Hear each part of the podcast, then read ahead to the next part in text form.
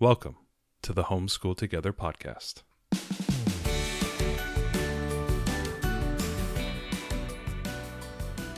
Where one working mom and a stay at home dad help you navigate the nuts and bolts of the growing and dynamic world of homeschooling. with a focus on early learners like me. All the ins and outs of building and maintaining your homeschool life. Homeschool. Find out tips and tricks to make things like this easier. I'm reading. And ultimately, enjoy educating your kids. And what's that last thing? Have fun together. Did I do good, Daddy? yeah, you did, sweetie. Good job. Hello and welcome to Homeschool Together. We got a great interview for you today, but before we begin, head down in the show notes. You're going to see all the links to all the things that we talked about in this podcast today, as well as links to our social media and also our YouTube channel, so you can see my beautiful glow of my face on the uh, YouTube videos. Not really. It's kind of like a muted brown tan thing. Not sure where you were going with that one. you know sometimes you gotta you gotta job shop the uh the dad jokes so gotta job Sometimes they land and sometimes they crash sometimes into the side of the mountain Eh, Sometimes they crash. it is what it is so today who are we interviewing Yeah, Christina Garner from Blossom and Root. We you may or may not so have heard of her we've had multiple podcasts on this Yeah, we really love Blossom and Root. We did the early years with our kindergartner when We're she gonna- was in preschool. We're going to be doing it again with our younger. it is our recommended preschool curriculum Yeah, it's it's our uh, favorite one. If you're just starting out and you have really littles, uh, definitely look into it. It's nature based. We're going to be doing the nature portion and some STEM parts of it uh, with our kindergartner later this year. So really exciting to talk to Christina.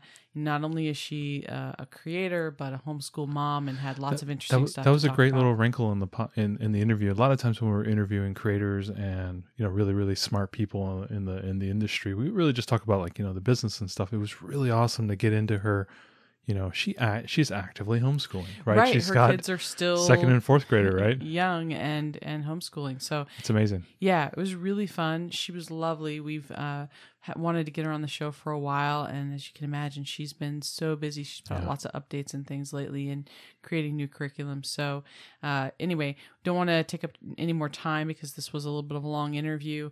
Uh, give you plenty it's of time. well worth the time But we do want to thank you, members of our community, for asking questions. That was super great, and uh, we loved having her. So, without further ado, here's Christina. Hi, Christina. Thank you so much for joining us today. We're thrilled to have you. Thank you for having me. I'm thrilled to be here. So, um, so for our listeners who may not know Blossom and Root know your story, can you give us some background on your family and uh, what drove you to homeschool and kind of how uh, your journey evolved into creating a curriculum?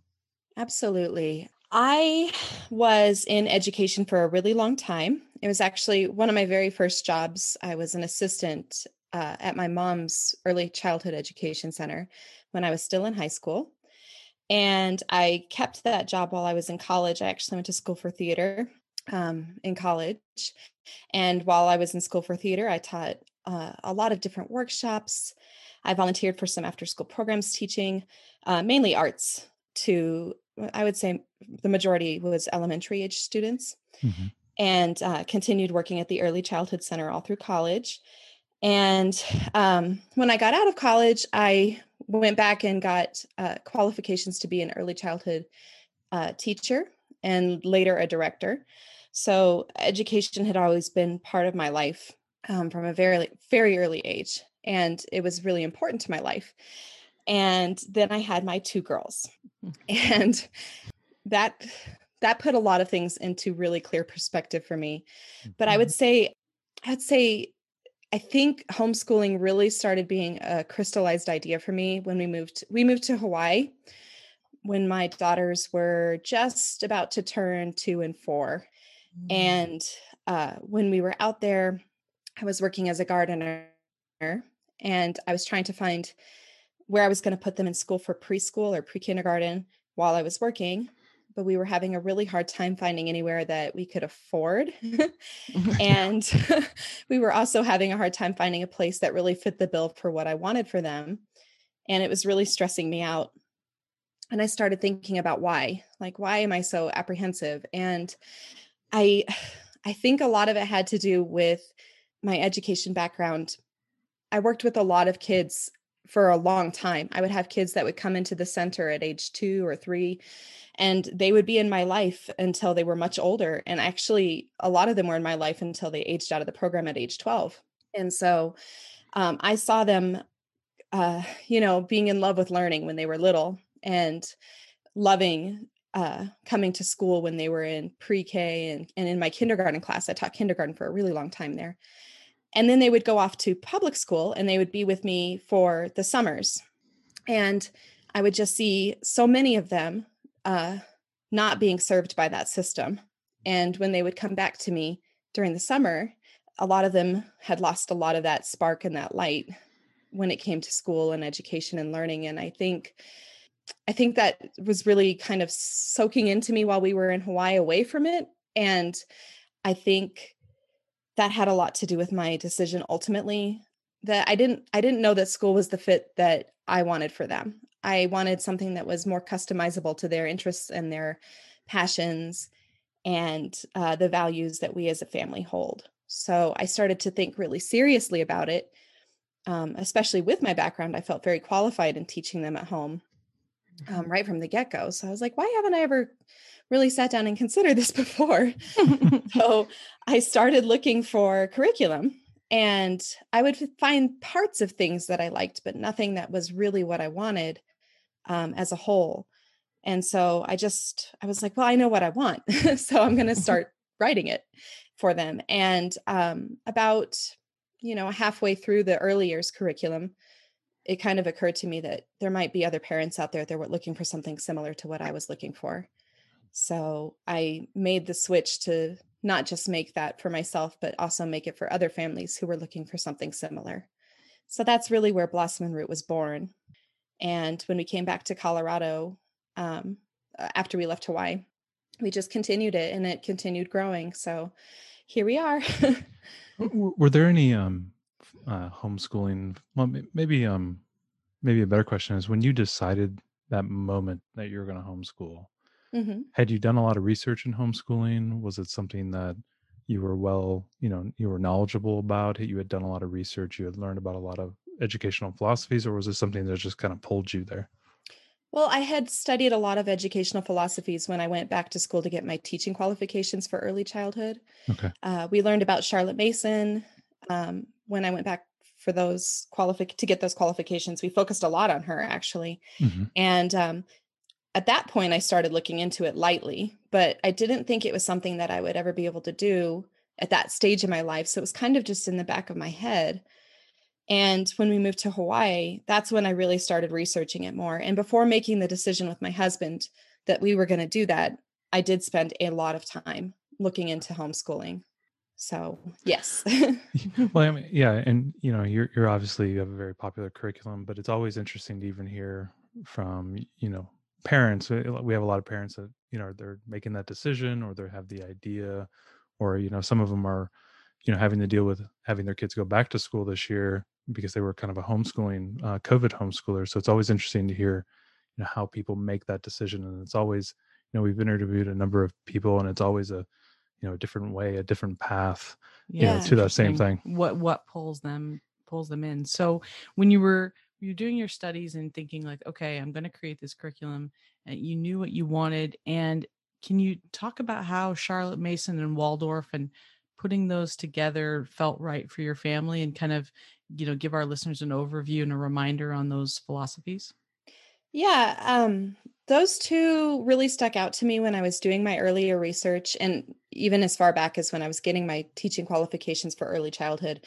Um, the two of those really stuck out for me um, but they weren't by themselves the right fit for my family um, as they are uh, as a whole. I hope that makes mm-hmm. sense. Um, oh yeah. so i had to sit down and i was like okay what is it that what is it that I'm drawn to from each of these? And is there a way to put them together? Because they're really, in my opinion, there there's a lot of elements that they share. And so I think they fit together nicely when you're not trying to do them from a purist approach. So I would say for Charlotte Mason, um, there were a lot of things I really loved about it. I loved the focus on literature and lots and lots of books. I loved the focus on nature and art and music. And I loved the concept of the child coming to you as a whole person that that has ideas and that has their own opinions about things. And so instead of trying to build up a person, you're presenting them with lots of things to pick and choose what speaks to them. Um, so that's what I liked the most about her philosophy. And I would say also, I really like the way language arts is managed, especially in elementary with Charlotte Mason, with the narration and dictation taking center stage.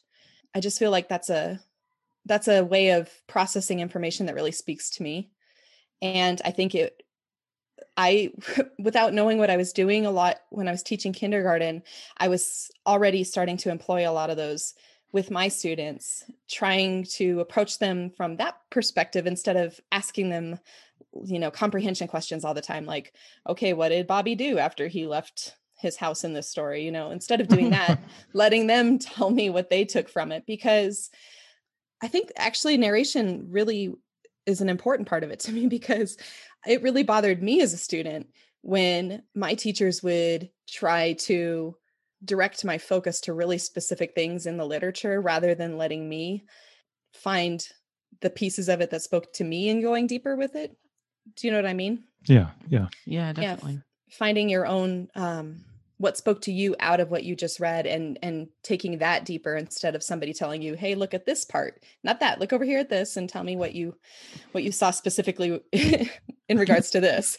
So it was giving more to the student um, and making it belong to them and their experience and i really like that approach. So i'd say from charlotte mason those were the things i took the most from from that philosophy. And then from waldorf i would say again you have the focus on nature and uh, the focus on art and making things, uh, creating things um, instead of just taking notes or um, what's the word I'm looking for? Like writing essays, yeah. you know, to mm-hmm. to process your learning, but actually making something um, more tactile and visual to process your learning. And the other thing that I really took from the Waldorf philosophy was the focus on story.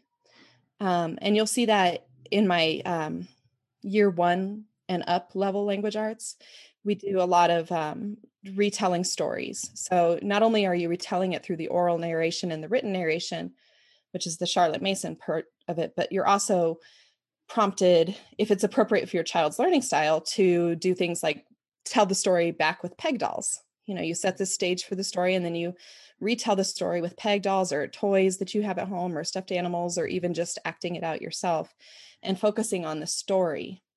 So I would say those are the things that really spoke to me from the Waldorf philosophy.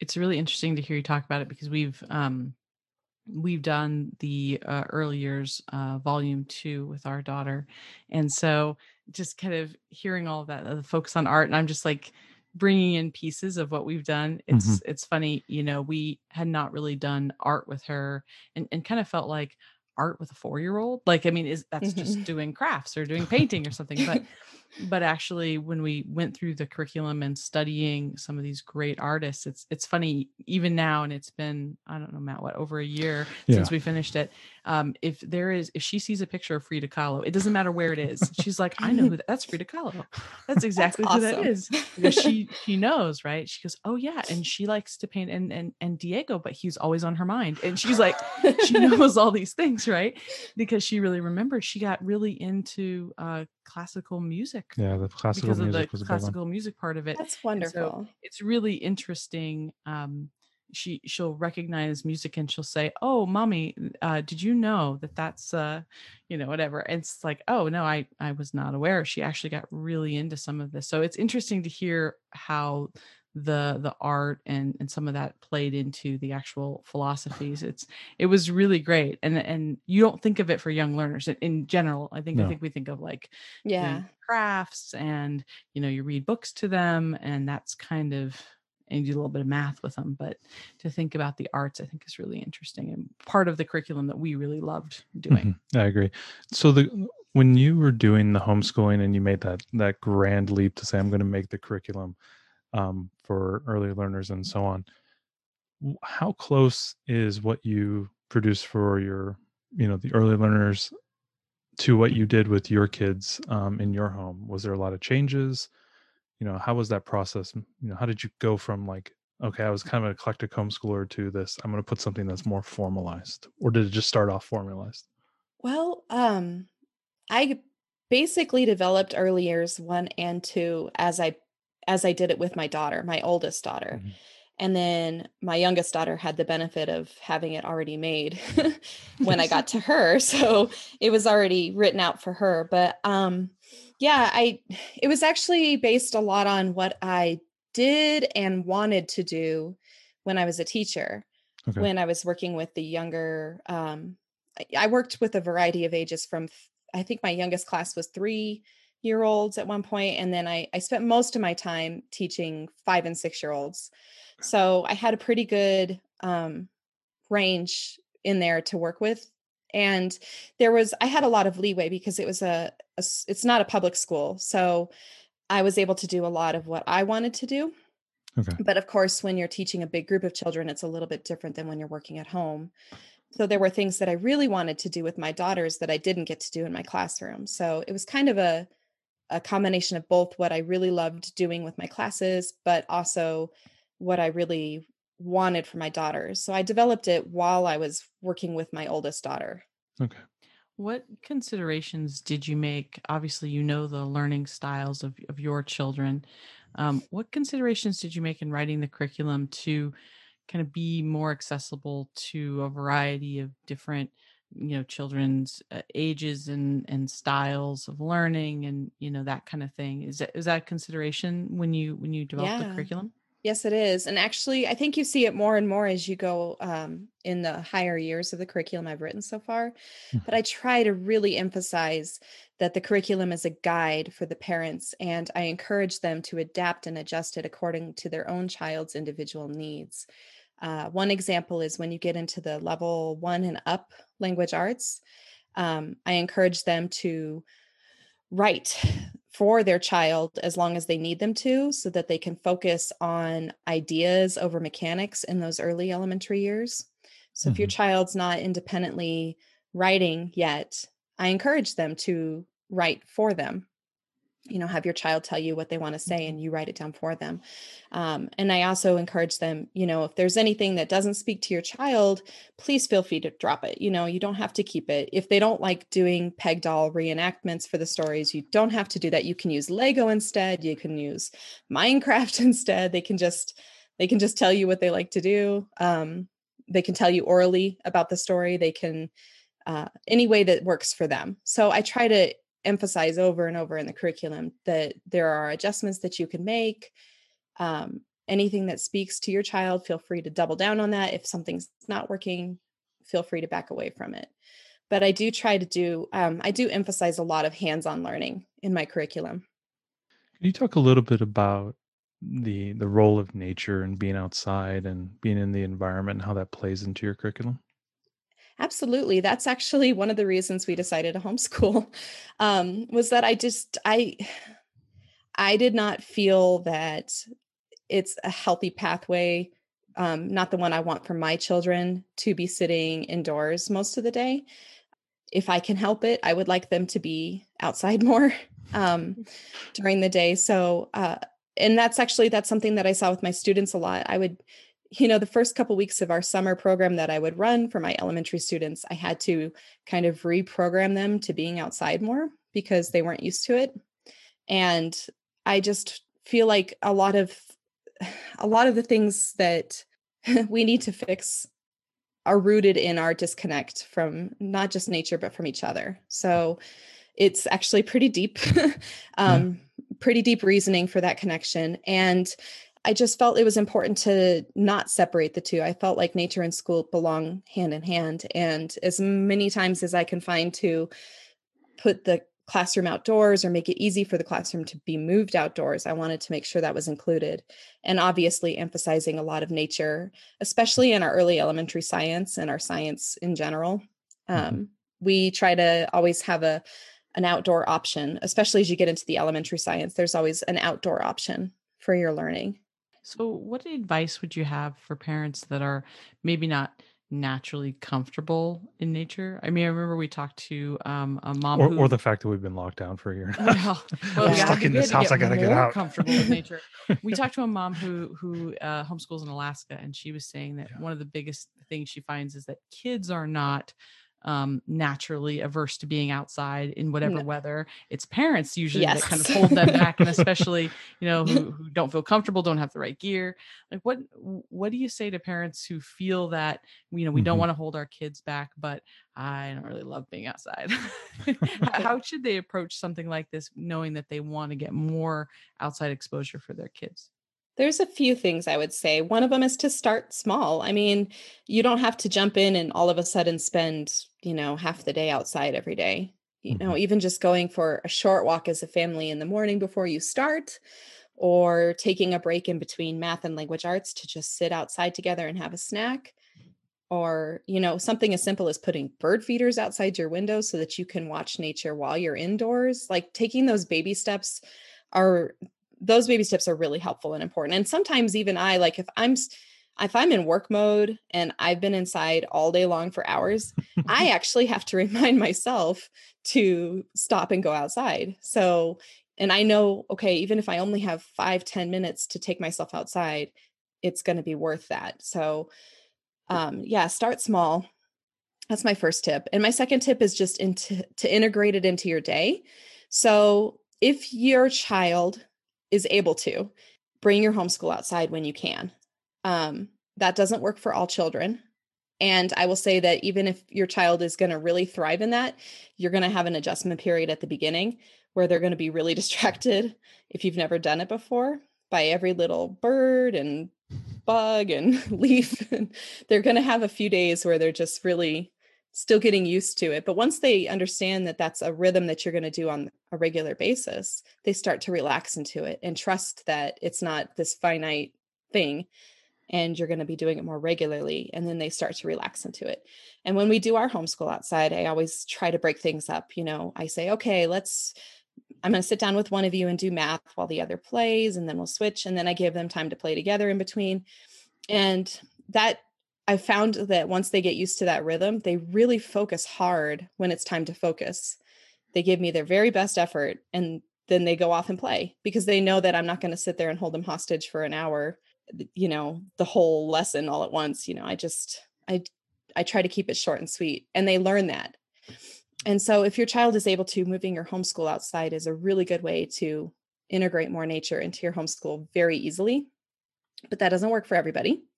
So when it when it's the case where it doesn't work for everybody or where you live where that's not something you can do very often, just building breaks to go outside into your day. So maybe between, you know, the first and second hour of your morning, always having that break time to get outside if you can and just spending time outdoors. You don't have to build a lesson plan around it. You don't have to make it a learning experience and, you know, an intentional learning experience. You can just play or walk or observe or have a snack or a picnic outside and having that time built into your morning. But then another tip I wanted to make sure I addressed, having learned this from experience, is to get good gear for yourself. So when we moved back to Colorado, I made sure to get my girls really good snow gear the first winter. So they had everything snow pants, really good jackets, great mittens, good boots. They were very comfortable. They could be outside for hours, no problem. But I had neglected to get myself the same. So I'm standing out there in not good boots, not snow pants, not a good coat, and my really ratty little mittens that didn't block any water. And so I was miserable. So the second winter, I made sure to get better gear for myself, and that made all the difference in the world. So we're not just confined to being outdoors during the summer and the fall. We can be outside during the very long winter that we have here. It's funny that you say that because we uh, we spoke to the that mom from Alaska and she said the same, getting good gear, right? And so, so Yeah. it's funny because I had already gotten good gear for our kids, and then all of a sudden the the the packages started to arrive, and Matt's like, "What is this? Why do I?" And I'm like, "Those are your new snow boots. Those are your new snow pants." Goes, Where when are we going to the snow? I don't know, but we're going to be right here. We're gonna be ready. you know, he like, Ready we bought it. all the gear, right? And he was like, "Is there a trip that I'm not aware of?" That's I said, "No, but when it snows." we're going to go outside with our kids because we're going to you're going to have these boots for 20 years it's fine gonna, yeah, in the Pacific, Yeah. Pacific Northwest, you're going to wear them three times a year. That's 20 right. So they're going to last forever. But it was very funny because it was just the the packages started rolling in. You're getting new gloves. You're getting a new hat. He's like, did I need all this stuff? Yeah, yes, you, did. do. you don't want to miss out. That's right. We didn't want to miss out, so it's kind of funny. So, So you it- guys are in the Pacific Northwest. Yep. Yeah, we're just in outside, Seattle. just outside Seattle. And, Oh, it's uh, so pretty up there. shh, don't let anyone know.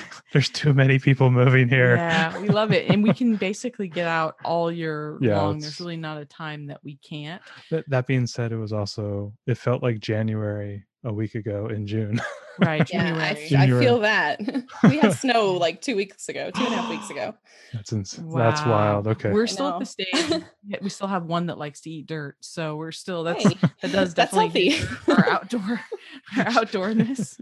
Um, but, but definitely, you know, working we we hadn't really thought of doing things outdoors every day, and when Mhm. we did um early years you know we got the nature notebook and started walking every day and our daughter's like oh let's go for a bike ride but don't forget my notebook mom i need my Aw. notebook you know because we're gonna see something it definitely changed when we just made it a regular part of our day yeah, the nature journal for the early. Yeah, yeah, it was re- it was a really good it was a really cool feature.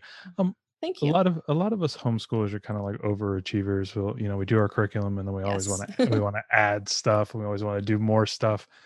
What the- and- what? You're looking at me when you're saying I'm sort of looking past you, but not really. the stacks of multiple bold on curriculums are doing together? What? I, I have I have thirty I have thirty ch- library books right behind me. Um, oh, you what- don't even want to see my. I my know, room. I I feel like the librarian. I give her my last name, and she goes, "Oh, oh, it's those people. because they have to go get our holds for us right now." And she's like, "What's Yep. the name? And I'm like, "Oh, it's booze." Oh. Jack, get the hand truck out. The boozes are here. it's like two giant bags for librarians. So what one of the things that I think a lot of people they always want to know like, oh, is this a good book? Is this not a good book? Is this a good resource? Is this not a good resource? You know, you as a professional resource picker, Th- th- Is that a my favorite title? job. that's feel free to take that one. That one's yours. I like it. how do you make good how do you know what's good like you know ariel you know we'll be doing something and there'll be like she'll just like blanket hold 30 books because they all have the same you know theme or you Mhm. know this country or whatever and then we have to kind of thumb through them to like figure out oh this is just not worth our time this one's not worth our time Yeah. how do you make those choices how do you you know the wheat from the chaff Yeah. do How, you what, how do you? What makes the cut into blossom and root? it's kind of hard to put my finger on it. I would say um there okay, so there's there's like a filter. So you start out with this big pile Mhm. and um pretty quickly and I don't even know how to put my finger on this, but pretty quickly you'll thumb through and if something just is so dry and so um and it kind of depends on the age you're looking for uh looking at the resource for if it's just not going to speak to that specific age group very well it gets shelved and then you get down the filter a little bit more and you know if there's uh, problematic content which is something that i'm coming um, coming up a lot with when i'm working on our second us history curriculum um, you know I, I i'll get excited because i've gotten rid of the the first group of books and now i'm reading them reading every single one that made that cut and you'll be like thir- like 34 pages in 35 pages in and there's just like this little thrown out thing that's completely unnecessary and ugly and problematic and you're like dang! So you have to take that book and shelve it and by the time you get through um, anything that's really dry or not appropriate for that age range or anything that has problematic content um, it starts to get smaller. And so then i start thinking of things like well how accessible is this book? Because if it's a book that i'm using as a spine or a main book for a curriculum it needs to be something that's relatively easy for people to get a hold of. So that's another consideration. If it's a really obscure book that's out of print um, sometimes you can find those on like what's the name of it? Project gutenberg or librivox for the audio Mhm. and there's a few others. So sometimes out of print books you can find them as pdfs but if it's something that's uh, really visual and it's out of print i generally won't pick it because you know that's not really fun for a parent to look at on a pdf for their child especially for a younger learner.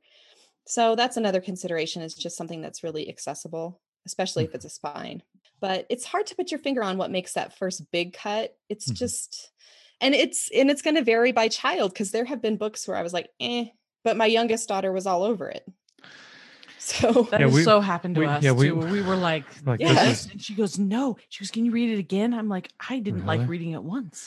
yeah, I know, know it's so but funny. for some reason, they just Yeah. connect. Uh, yeah, it is Yeah. weird. It's, it's, it is hit and miss. yeah it's true so w- you know that's kind of how you go about choosing books. How do you how do you choose the focus right? You you've got every year is a new uh new themes and we're going to be doing the um the kindergarten uh, math and science rocket ship which i'm super excited about. Um but like how do you how do you choose you know what you're going to go after that okay you know we're going to do fourth grade and it's going to be this and and, you know is that something that's aligning with what they're doing in regular school or or how, how do you make those decisions Not really. No, I have found that um, most of the time, uh, the state standards, what they do is they pick like a couple of things from each branch of science that they want you to cover through the year, which is great. And that works really well for a lot of children. But what I really wanted, and I thought my children would do better with, was a deeper dive into each subject.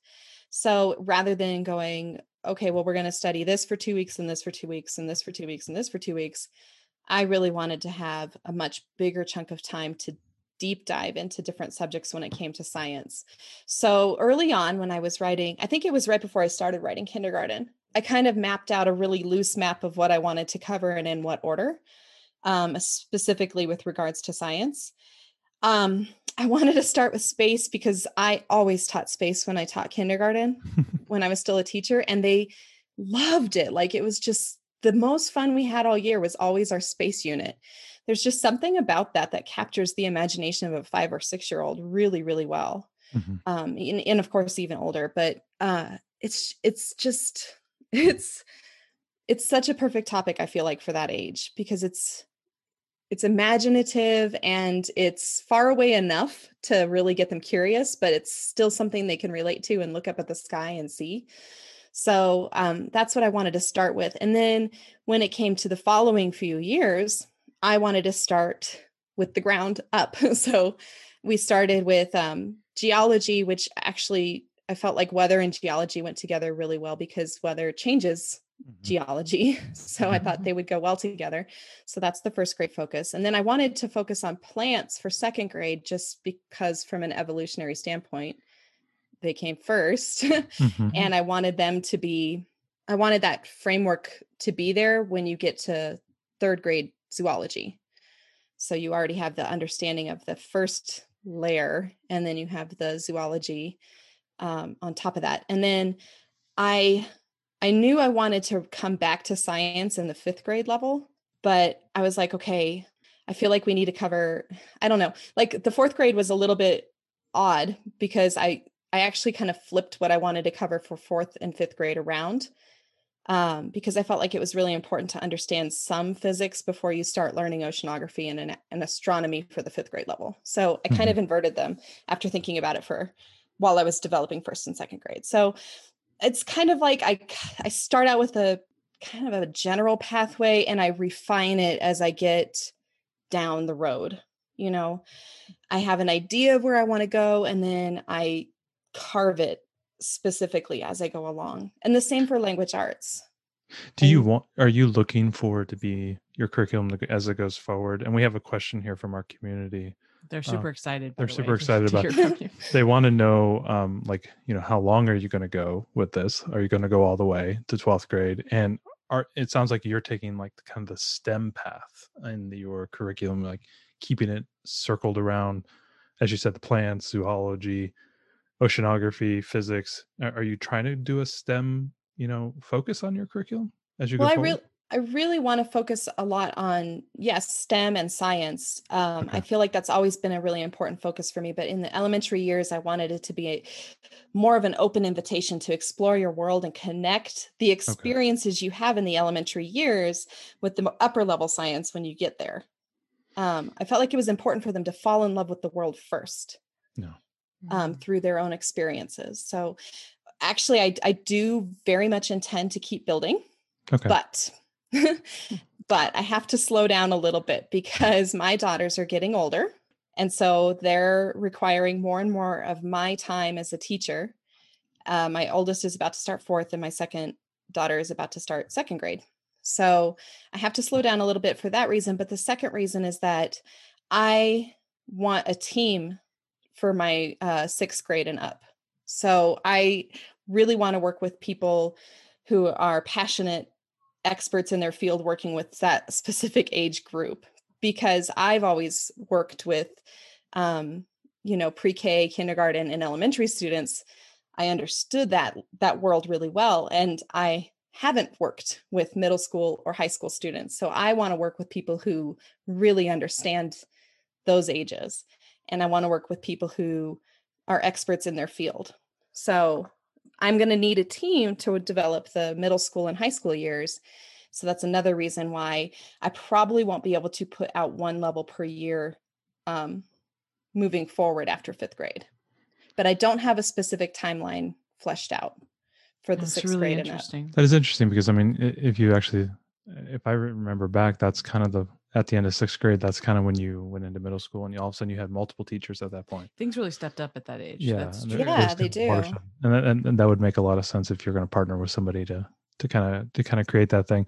Let's you know, let's go back into like more of like what your day to day like as a homeschooling mom. As you know, you Okay. are you are a, a creator and you have a business and you have a job. Some of us are just trying to learn how to deal with two kids. You have two kids and a successful business.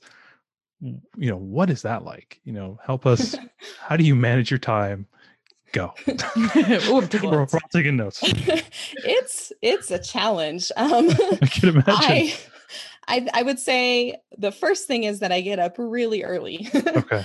I um I want to hit the deck by 4. So I'm up early enough to have enough coffee in my system to sit down at my desk at 4 and start working. So that's step 1. Um, I work until about 8:30 in the morning and during the, you know, traditional quote unquote year, the homeschool year from like September to May, um, I stop at 8:30 in the morning to homeschool. Okay. And we homeschool until about lunchtime, usually around 1:30 we're completely done for the day. They get the afternoon free to play or do interest-led learning and I go back to work. Hmm. So during the homeschool year, that's my schedule.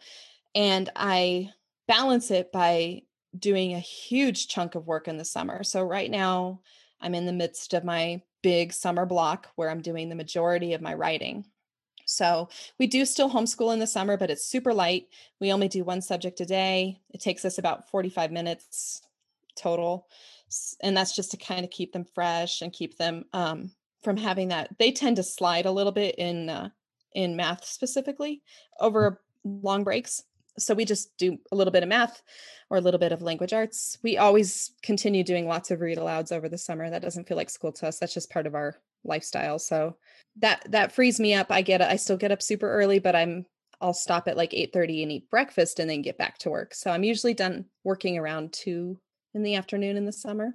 And I would say another big thing is boundaries and this is something I've had to really learn as the business is growing is having really clear boundaries like this is my work block, this is my homeschool time and this is my time away from both of those, you know, and I have to be really disciplined because otherwise I get really tired and burnt out and it's hard to create anything from that place when you're burnt out.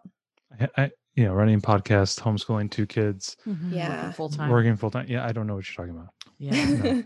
yeah. So- It's it's a challenge. I totally. How, how do Yeah. you? How, how do you? You know, what are the? You know, I'm just asking for my own, my own thing. You know, what, what are the kids doing when you you know stop homeschooling? You kind of get back into the office. Are they just kind of free playing, or are they outside in the backyard? I mean, They're usually outside. Um, Okay. My husband's home too. He works at home, so okay, he's um, he's he's always around to help me with them as well. So they spend, I would say, they spend almost most almost all their time outdoors, whether it's warm or cold or snowy or sunny. That's usually where they are. I can see them um, really well from both places where I like to sit and work in the house, so it's easy for me to keep an eye on things. Cool. Um, they do play in the basement sometimes. Um, build. They have like a whole craft center down there that they like to play at and build things at. So they're there a lot as well. And my youngest, she has like this time in the afternoon where she really needs to have time to herself most days. So she'll she'll take her time and go hang out in her room by herself for, you know, about an hour or so when she's needing that time to decompress. so, so, how how has the last year and a half been for you homeschooling wise? We've asked a lot of um, parents. yeah, I know we've asked a lot of parents. We, have done a, a, couple series of homeschool journeys and also first year homeschoolers, and a lot of the first year homeschoolers are COVID homeschoolers that you know homeschooling not by choice, yeah. and it's been very tough. And we've it's been interesting hearing what how they've been able to manage it. How how how has that impacted you and like your extracurriculars and all the fun things you guys used to do? How, you know, it's how did how have you managed? how have you managed it? Yeah. Um, well, you know, before COVID, um, my daughters both went to an enrichment program once a week. Okay. And it was through the school district where we lived at the time. We actually moved in the middle of all this hmm. to a brand new. Fun. Yeah, it was really, really exciting to try and meet people in your new neighborhood when there's a pandemic. Waving from the windows. yeah, basically, exactly. So, um, yeah, they were going to this enrichment program, and it was wonderful because they were around a big group of other homeschoolers that day every week. They got to take classes that aren't very fun to do at home by yourself, like theater and choir, you know, things that are really not doable at home. So they got to do those kind of classes and they made lots of friends. And, you know, we'd meet the friends that they made there for zoo trips and play dates. And they were both involved in things like horseback riding lessons and gymnastics and dance class. So we actually had a really busy, busy life. wow. And um, you know, we'd go to we I made a point of us to go to live performances at least twice a month for that whole year before COVID started. And so we were really getting into a good rhythm of that, going to plays and concerts. And um, so when it stopped very abruptly, uh, it really was it was a difficult transition, not only for for me, but for them. Mm-hmm. And, you know, zooming with your friends is just not the same as playing with them in person and and having to move in the middle of it as well was really stressful so it's been challenging but you know what? That nature-based focus really helped us because i was like okay let's just get outside you know so every day we go outside if it's you know if it's really cold and blizzardy we don't go outside very long but you know most days we're outside for a pretty long time and that really does help keep everybody grounded but it has been so challenging and i feel bad because all these new homeschoolers that came in for covid or even just to start yeah. homeschooling this year i'm like this is not what it's normally like you guys. We keep it's calling not normally it like this. Yeah, it's I- isolation schooling. That's isolation schooling yeah, that's nothing it. like this normally like we would go everywhere we were hardly ever at home you know? well, and, and i'm sure you know they're they're they're losing everything and, and mommy's probably very busy. Yeah. Considering you've probably been very busy last year. Yeah everybody's been wanting your time so so how does you know you have two daughters and mm-hmm. they're mm-hmm. um what they're they're two or three years apart uh they're just about two years apart one's about to turn 10 and the other will turn eight a month later so so uh you know we have we get a lot of questions about homeschooling multiple children and are you combining them into one level what things are you doing together versus you know you're you've got to do separately for each of your kids it's a mix. So for language arts and math, I do them independently with each child one on one. For everything else, we do things together. So we do science together, art, uh, history to a degree, um, music and nature study. We do all those together. Now, history, um, my youngest kind of just jumps in where she wants to right now because she's still pretty little for history. um, so she'll join in on some hands-on activities here and there, but she really hasn't been participating in that very actively. That'll kind of change this year because this year will be the first year that she's more uh, actively participating. And I had to kind of problem solve because I had already done ancient history with my oldest two years ago. And I was like, I'm sorry, Blake, but we're going to have to repeat ancient history again because I don't want to do two different tracks of history. for the rest of our school days.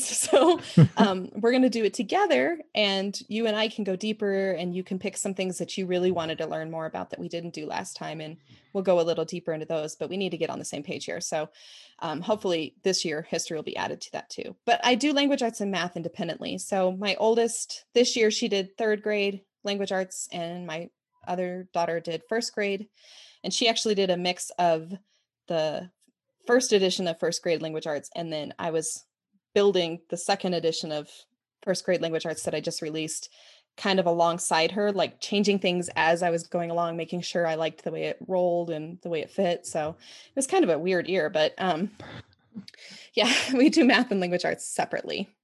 So I um, we have a pretty good rhythm now established where my oldest is usually up and ready to start before my youngest. So we usually start with language arts while my youngest is still eating breakfast now.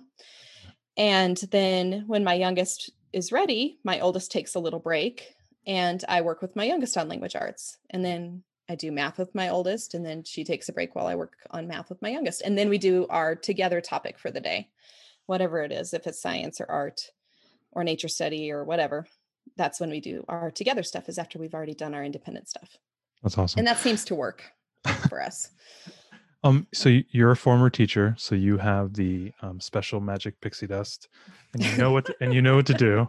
A lot of us homeschoolers, you know, myself included, you know, I'm I'm I also have two girls, and I do the homeschooling, and you know, it's it can be challenging. You know, what are Mhm. techniques and you know how can I be more peppy and more I'm always looking to be better. I'm always yeah. There's a lot of there's a lot of parents we, we we see this question a lot. How can I be a better teacher?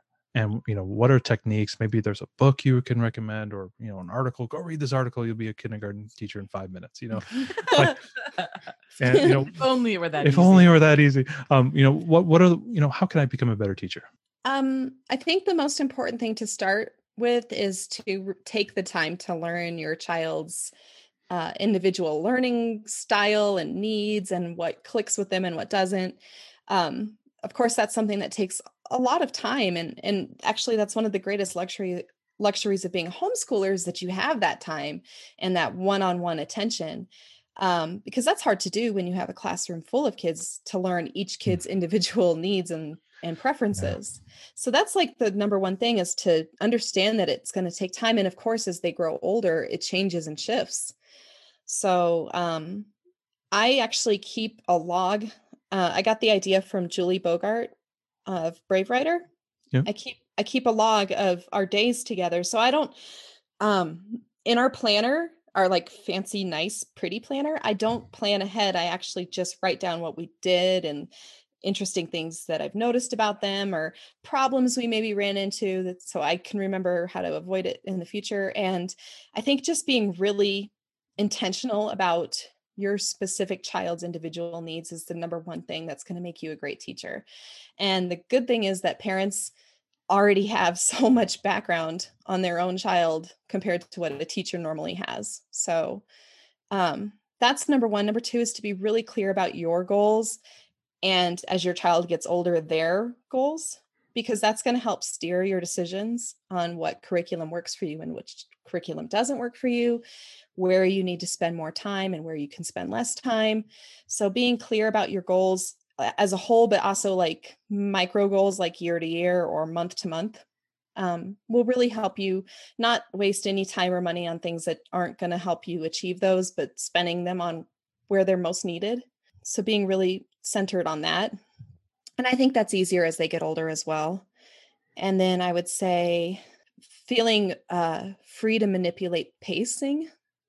So if your child is indicating that they're are they've already mastered something and they're bored to tears because you haven't finished the curriculum yet but they obviously have mastered that content like having permission from yourself to go ahead and say you know what i think we've got this down we don't have to finish this just to check it off you know Yeah. and vice versa if your child is like kind of having a harder time with the concept don't feel like you have to stay married to the pacing that the curriculum has set up. Like, if you need to slow down and spend a little bit longer on this letter sound or that letter sound, or if you need to spend a little bit longer on the concept of multiplication, for example, like Mhm.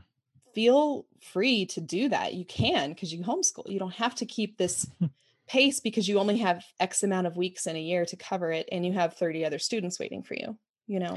Yeah, you know that last that last point is something that I've kind of I've kind of internalized in the last month or so. Just having that, you know, understanding where where they're excelling and run with that, and then, you know, hey, this is maybe isn't as important, or you're just not getting this. I'm not going to let this hold us up because you're not having a good time learning that. That's Mhm. that's a great point. That's something that I've actually had to learn myself, and I think the hardest Yeah. thing about being a teacher to your kid is actually just like understanding, you know, how being comfortable as a teacher well right to you, them. Yeah. you've got this imposter syndrome that yeah, it is. well i didn't go Yeah. to school for all these years and am i qualified to teach my my kiddo and, and i don't want to i don't want to mess up i want to i want to be the best teacher for them i think that's that's harder in some Yeah. ways you know if if we if we had a a classroom of kids and we were teaching there'd be definitely the feeling of oh their you know their education's in my hands but at home we feel like it's it's almost more pressure because you love Stake- them feels and like the the stake- yeah, the stakes are higher, you know? They are, Yeah. yeah. yeah I, I agree the stakes the stakes feel much higher so um on that note let's let's talk a little bit about the the folks who are really feeling that right now the you know some some families that are thinking that they're going to start homeschooling they're they're looking into it they're feeling overwhelmed um, what would you what would you tell them what what kind of advice would you give to somebody who's just starting out and thinking you know Ooh, I don't know. this this is scary, or I don't know if I'm qualified. eh, I don't want to screw up my kids.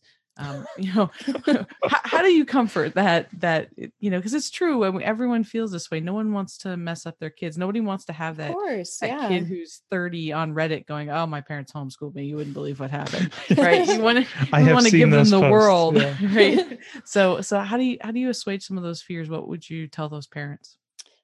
I would start by saying that you have to understand it's going to take some time to dial in your rhythm, what works for you and your family, and most importantly, what works for your child. That's not something you're going to know right off the bat, and it takes time to figure it out. So you have to give yourself permission to take that time. I'm trying to think of a good example in my own experience. So, like with my youngest daughter, I was concerned when I first started homeschooling her because she was not at all interested in letters and letter sounds and learning to read. This was when she was like three, four years old. My oldest daughter was really thirsty at that age to learn to read and um, and pay attention to that kind of thing. So I was kind of a little bit nervous, and I was like, okay, I'm just gonna take some time to learn her rhythm and you know take some time to trust her process and I just decided I'm not to push it. We're to do early years volume two when she's just a little bit older than my oldest daughter was when we did it. We waited a whole extra year and it made all the difference in the world. And in that year, she super, she just clicked into place and she was ready to not only read, but she like really went fast, you know? So I feel like sometimes if we just learn to listen into our own child's specific needs, their own rhythm, that's step one. Step two is that you should not try to do it on your own. You shouldn't try to go alone. Um, find a network. And I know that's hard to do in this post COVID world, but you know, if it's just online, that's better than nothing. You know, find a network of other homeschoolers, ideally ones that have been in it for a while, that you can listen to, bounce things off of, um, hear the way they talk about things. Really, um, having that network is important i feel like it's it's not a good idea to try and do it all on your own in a bubble because you don't have any sense of framework do you know what i mean like there's no there's no connection. So that's that's part 2 another piece of advice i would give beginning homeschool parents is to um, follow the progress of the child they have. So um, really paying attention to where they're starting at the beginning of your homeschool year and tracking their progress throughout the year. And instead of like trying to um, compare them to an age-based scale or a standards-based scale like just seeing their individual growth throughout the year i think one thing that helps me a lot is every year i look back and see where we started with certain things and where we ended with certain things like physically looking at their work and that makes a huge difference because I think at the end of every homeschool year, we have that moment where we're like, did we do enough? What do we need to, you know, like, what did we not do? You know, but if you stop and look at, you know, you compare, you know, their ideas that they were having or their narrations they were having at the beginning of the year to the end of the year and see growth, that's what you're looking for. You're just looking for that individual growth Mhm. and that trend of moving forward and deeper. And I think when you look at your individual child's growth, that really can be reassuring for what you it's reassuring for what you have already accomplished, but it also lets you see, okay, um, I think we can maybe work a little bit more on this now because I feel like that can be shored up, but we definitely don't need to worry about this because we have got that down, you know? So I think just looking at your individual's child, your individual child's growth is really important. And then part three is that you have to be clear and honest with yourself about your goals. And as they get older, again, their goals.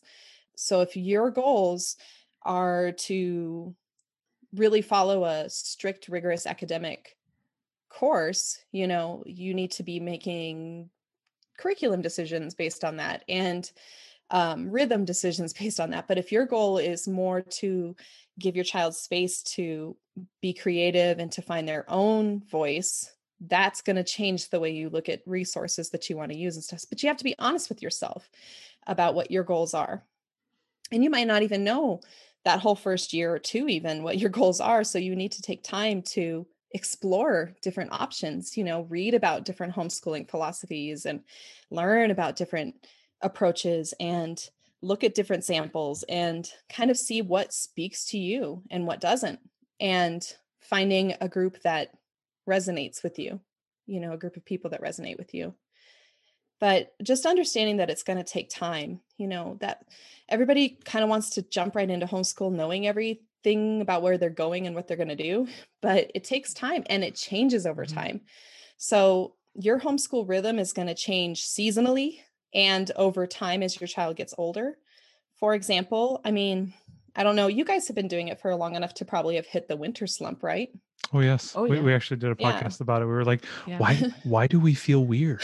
Why do we not want to do That's this? That's right normal. you know? well, but then we but you don't know that at first. there were there were it, slumps. There was there's slumps that happen at all different times of years. There's like multiple slumps. It's not just and one time. We, we go year round. We go year round. We do too. We do full full speed. Uh, you, oh, you go full speed year round? Yeah, we go full speed well, year round. I mean, I don't know. It's the summer is a little bit more like, eh, we don't need to do that hey, today. Uh, I got the kids at the back of this learning hot rod, and we're going full speed already. Well still little, so we don't have to do quite that much. It's it's not too bad. Hey, listen, I can do endless amounts of Play-Doh and, and Hungry Hungry Hippos with the two year old if you want. I can do this all day long. You know, I think it's one of those things that when you start we we kind of thought like okay yeah. you know how are we gonna what time are we gonna school out okay well you know she's she's three and we have a baby so that's mm-hmm. fine you know we'll do it this at this time. And then you know six months later well the baby's got a nap at this time and this time yep. so she's got to homeschool at this other time. And then the, now the baby's one and it's oh well now she's trying to get into stuff so we can't homeschool while the baby's up.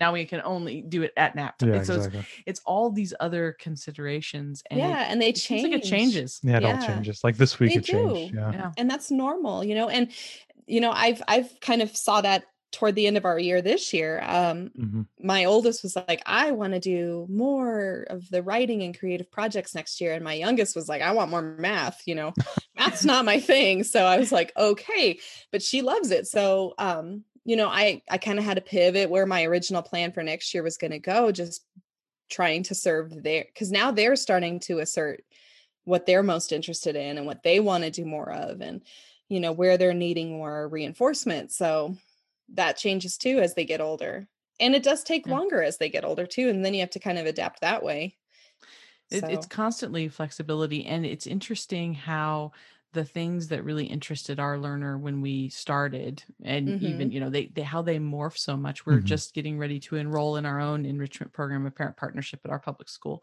um, for some enrichment classes and i had a whole list of what i thought she was going to take uh, and how my, the curriculum at home was going to like pair with that and she was like i don't want to take clay sculpture I have my I own ideas. Irish beginning Irish dance. And That's awesome. Like, oh, okay. Because I was thinking I don't need to add in this extra art component because she's going to be in clay sculpture, you know. And I don't know why. I just thought like, well, she enjoyed doing sculpture with Daddy at home. I, of course, she's going to choose this. And she was like, uh, no, Irish dance and woodworking, right? And so she wants to do woodworking. I was like, oh, okay you know? See that's awesome but they do that all the time where you kind of like try to stay ahead of them and you're like ooh they're gonna love this and they're like totally not into it.